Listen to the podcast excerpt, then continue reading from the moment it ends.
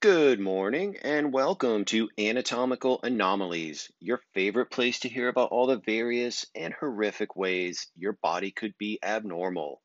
Today, we will be diving into our new three part series featuring an autoimmune neuromuscular disorder called myasthenia gravis. Now, some of you may have just thought my myasthenia gravy is a neuromuscular disorder. What?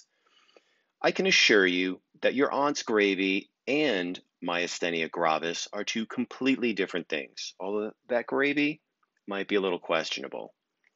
So you might be asking yourself, what is this disorder exactly? What does it do? And most importantly, do I actually have it? Well, I am glad you asked because we are going to dive right into everything you could ever possibly want to know about myasthenia gravis.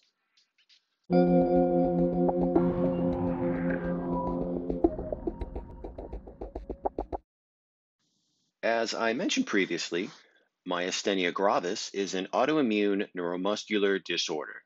Now, if you're like me, you use big words to sound cool, but the meanings of those words are not always clear. So let's break it down a little bit.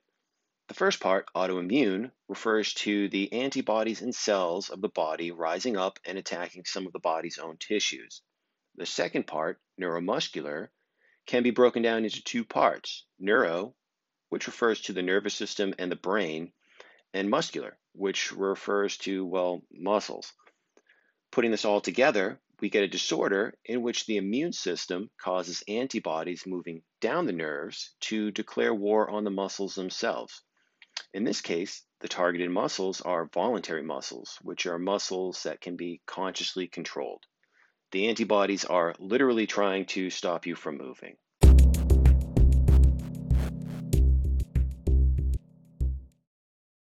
Now, normally, when you want to move a muscle, Nerve impulses in the brain travel down the nerves to the neuromuscular junction, which is the place where the nerve fibers meet the muscle fibers without physically connecting. They all just kind of hang out together in space like roommates. When the nerve impulse reaches this junction, a chemical called acetylcholine is released and travels to the muscle fiber side, where it attaches to one of the many receptor sites.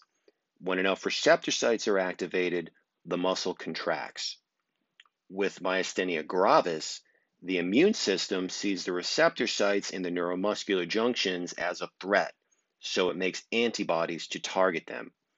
This takes out many of the available receptor sites, preventing enough acetylcholine from reaching the muscles. Now, the body does rebuild and replace the receptor sites, but the antibodies destroy them faster than the body can reproduce them. So, who does this disorder typically affect? Well, myasthenia gravis typically affects women under 40 and men over 60, although people of all ages, genders, and ethnic backgrounds can get it. Symptoms can include difficulty with speech, difficulty with chewing and swallowing, and difficulty with breathing.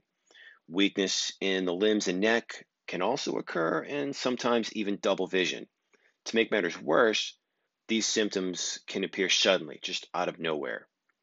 And if that doesn't sound bad enough already, there's no cure.